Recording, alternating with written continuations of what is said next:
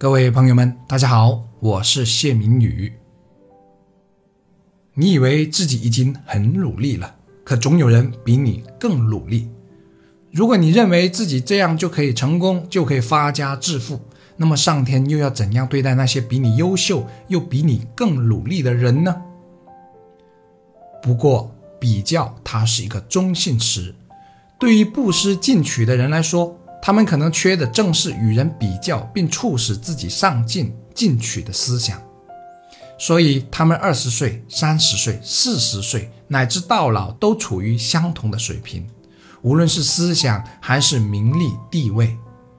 所以有句话是这样子说的：有些人二十岁的时候就已经死了，因为他没有了进取之心，没有了追求，对人生也没有了要求。但是对于比较心很重的人，总觉得别人有的自己也要有的人来说，比较就会变成烦恼的事情了，因为容易变成盲目攀比，甚至打肿脸也要充胖子。这样的人很容易迷失自我，从而活在别人的标准里。总而言之，比较使人烦恼，可也使人进步。关键看你是一个怎样的人。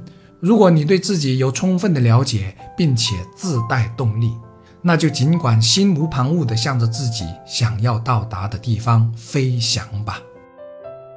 我是谢明宇，让我们都能翱翔在自己的那一片自由天空里，一起加油。